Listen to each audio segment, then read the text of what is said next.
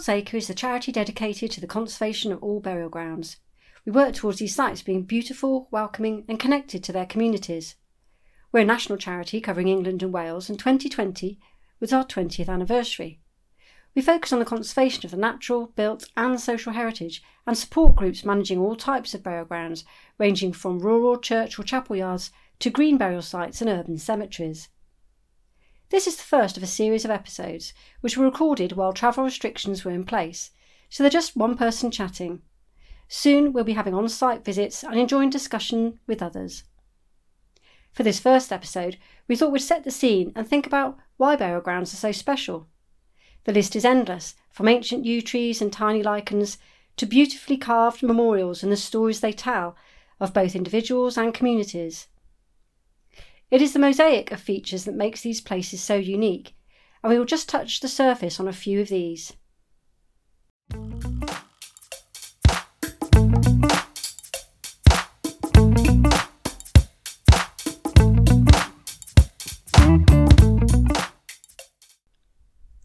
So, in England and Wales, there are over 20,000 burial grounds spanning different cultures, religions, and centuries.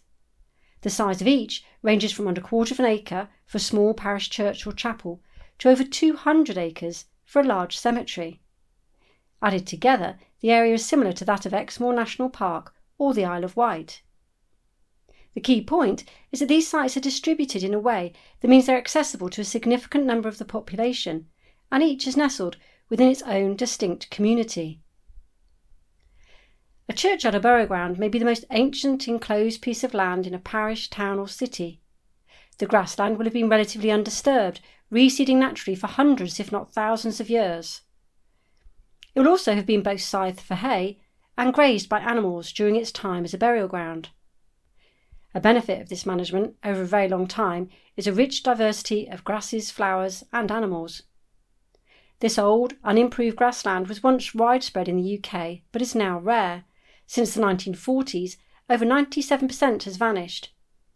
Most burial grounds predate the 1940s, so are now some of the few places it remains, because they have not been artificially fertilised, treated with herbicides, or ploughed.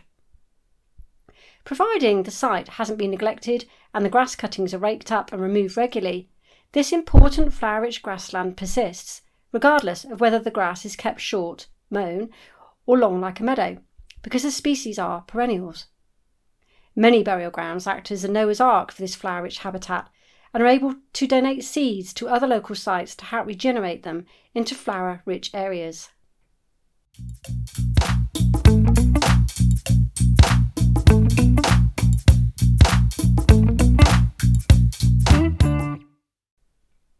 Another feature often seen within churchyard boundaries is the ancient yew tree. Britain contains one of the world's greatest collection of ancient yews, with well over half of our total population being found within churchyards. Around 800 yews with an age of above 600 years have been recorded in churchyards across England and Wales. Yew trees are naturally very slow growing, long lived trees. Indeed, they are the oldest trees in Britain.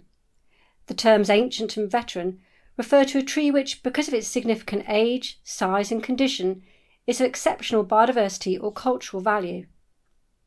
As far back as the 17th century, observers were intrigued by the great girth of yew trees and began to record and measure them. Accurately estimating the age of old yew trees is often not possible because the tr- trunks become hollow, fragmented, or multiple trunks merge, so the annual rings cannot be counted. Instead, experts estimate age using a variety of ways, including investigating old maps, looking up tree records, measuring tree growth, and looking at the growth form. Several yew trees are believed to be over 2,000 years old, and there is no known limit to how old they could live. So, why have churchyards become the main sanctuary for ancient yews in the UK? There are many different theories, and one is all about winning friends and influencing people. When Augustine came to bring Christianity to Britain in 597 AD, he was given the task of bringing the pagan faith to an end in a sympathetic and sensitive way. In 601, Pope Gregory suggested that places of pagan worship could simply be converted into Christian churches. So they headed where pagans were already gathering, near yew trees, and rather than replacing the yew with a church, they simply built a church next to it. The pagans had long revered the yew tree as symbolic of death and rebirth, and used their branches and foliage for ceremonial occasions. This symbology was incorporated into Christian traditions. It meant that existing yews were protected, and, as Christianity ran parallel to paganism in the early stages, yews were planted in churchyards as Christianity spread. On a more practical level, in 1307, Edward I decreed that groups of yew trees should be planted in all churchyards to protect the fabric of the church from high winds and gales. And when Henry IV ordered his royal bowyer to cut down yew or any other wood for the public service, he exempted the estates of the religious orders, so yews in churchyards avoided this spate of felling.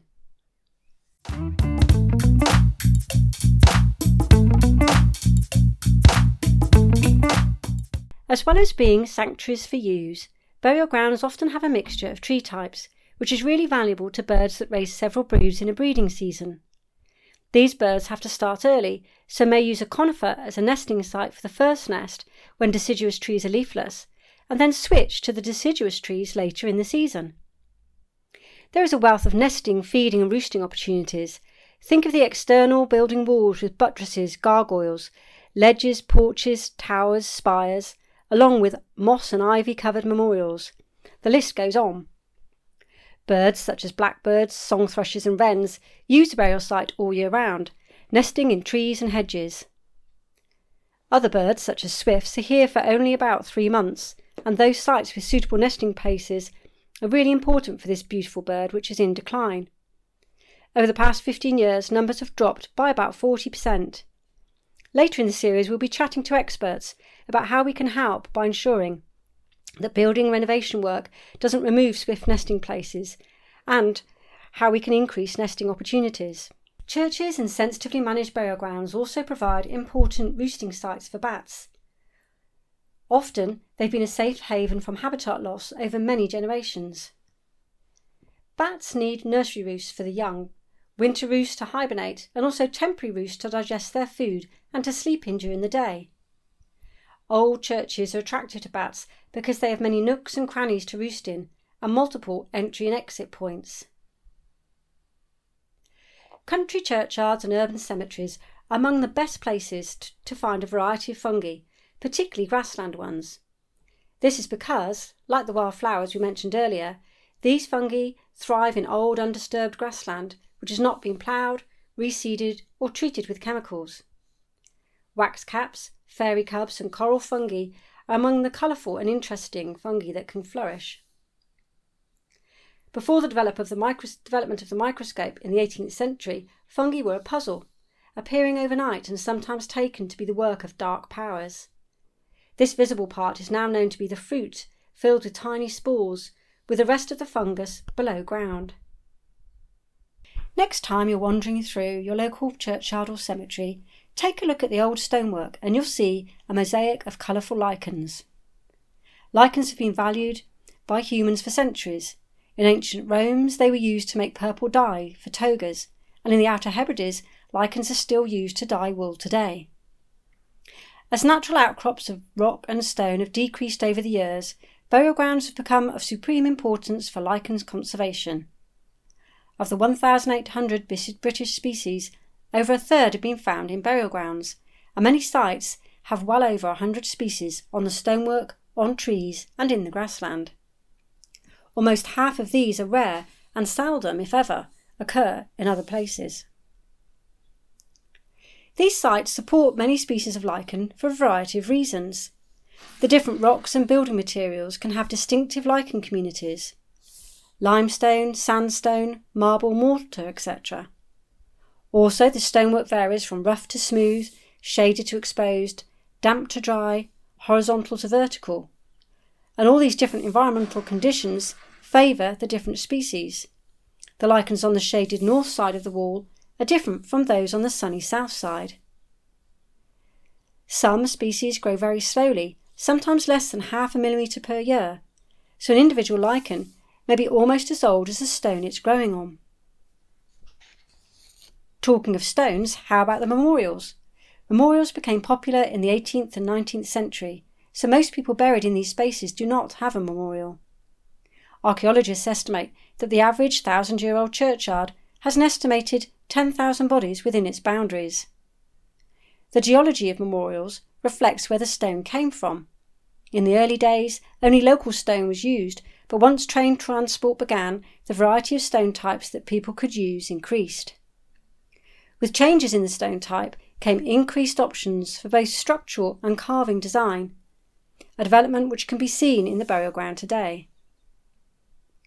Memorials reflect the stories of the local people, including mortality, migration, and immigration, and they also reflect the styles and fashions of the day. In some churchyards, large churchyard crosses can still be found on the south side of the church.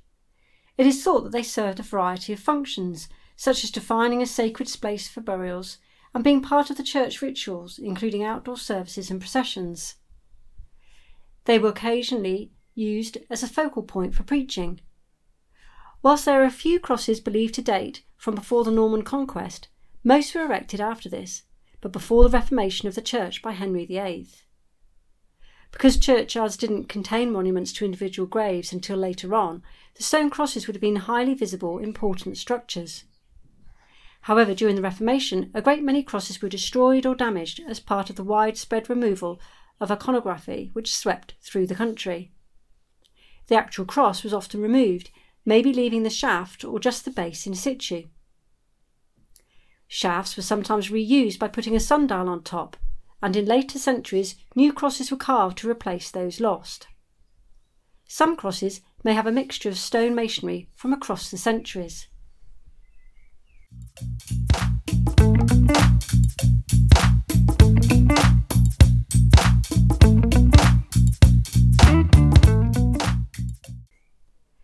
The folklore surrounding plants growing in burial grounds is fascinating. Many common names have religious associations, Snowdrops were known as Candlemas bells, February fair maids, or Our Lady's tapers.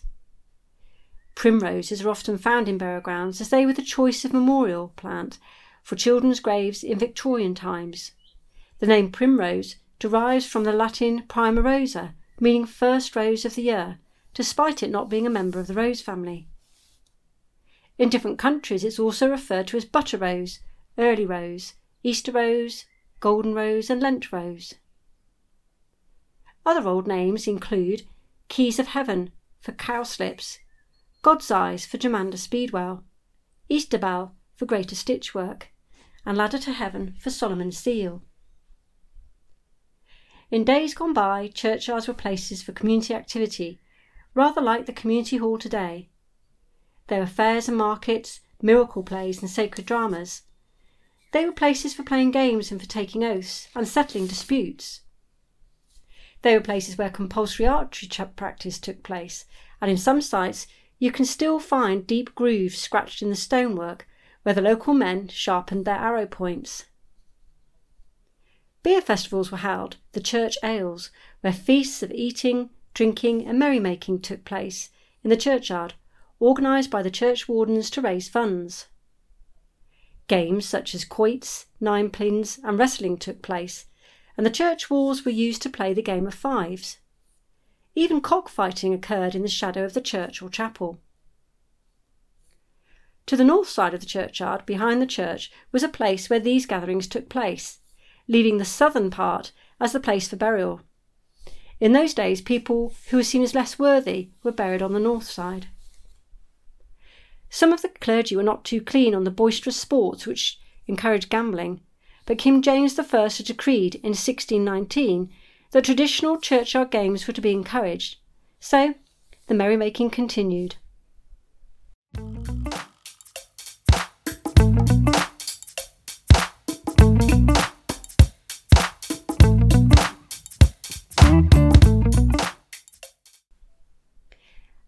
See, the variety of built, natural, and social heritage found within the boundaries of burial grounds is both vast and unique.